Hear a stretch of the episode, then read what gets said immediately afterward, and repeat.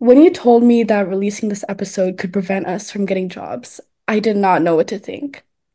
But that's all it is, right? What good is a job if it's born out of censorship and compliance? Hello, everyone, and welcome back to another episode of Seeking Refuge. Today, we will be doing something different.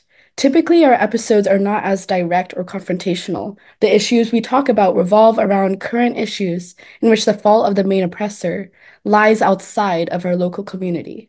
Regarding the humanitarian crisis in Palestine, however, much of the fault is America's. Not just the American national government, who continues to pour hundreds of millions of dollars into the Israeli Defense Forces unconditionally, but state governments, local leaders, and universities who may create an environment where pro Palestinian voices are silenced. This story is not a new one. Universities throughout history have been the center of current dynamic political discourses. Protests and walkouts are often centered around university campuses, spearheaded by students, educators, and citizens in the area.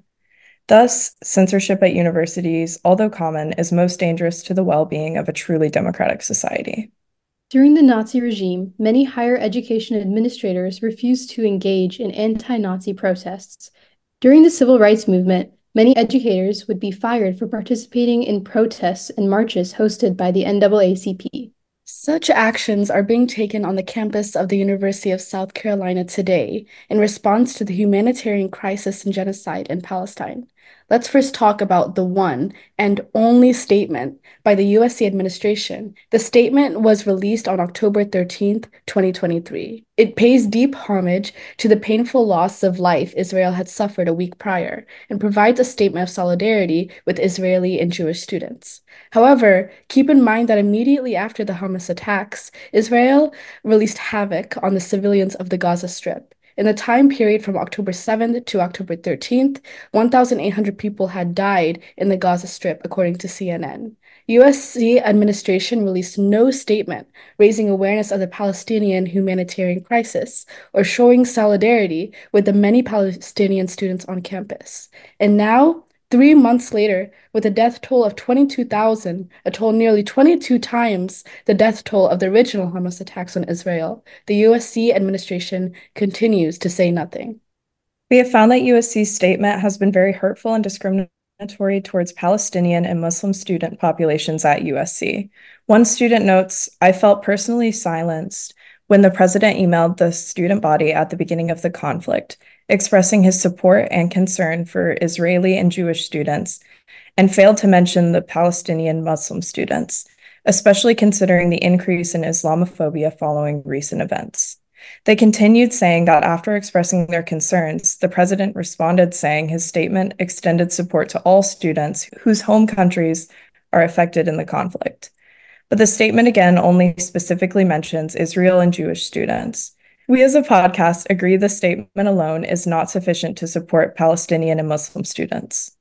There's also been waves of censorship amongst USC professors when it comes to discussing the humanitarian crisis in Palestine.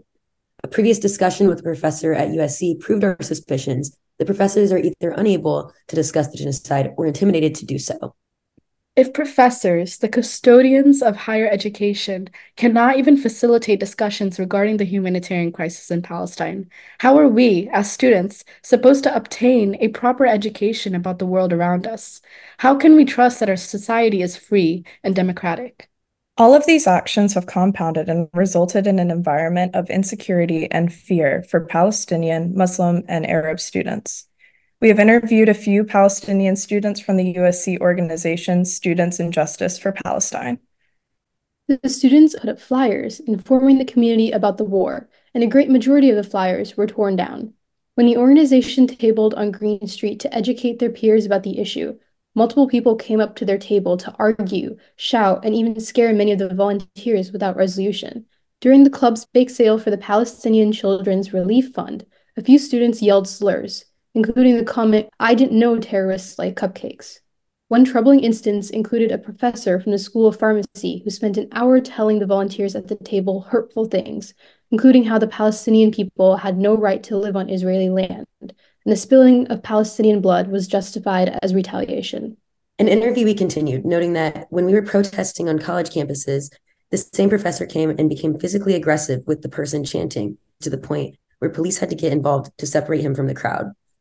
The increase in violence across the nation against students who have shown their solidarity with Palestine has also been a factor of fear for the Palestinian, Muslim, and Arab students on campus. Another interviewee expresses Overall, my peers and I have felt a lack of support from our university and have become more fearful for our safety as the events over the past few months have escalated, including the recent attack on university students who were wearing Palestinian keffiyehs. We hope this episode sparks further discussion amongst our listeners about the role of universities in the Palestinian humanitarian crisis. If society wishes to avoid the repetition of history, truth must flourish in all areas of society, never to be silenced by the darkness of censorship, bureaucracy, and fear.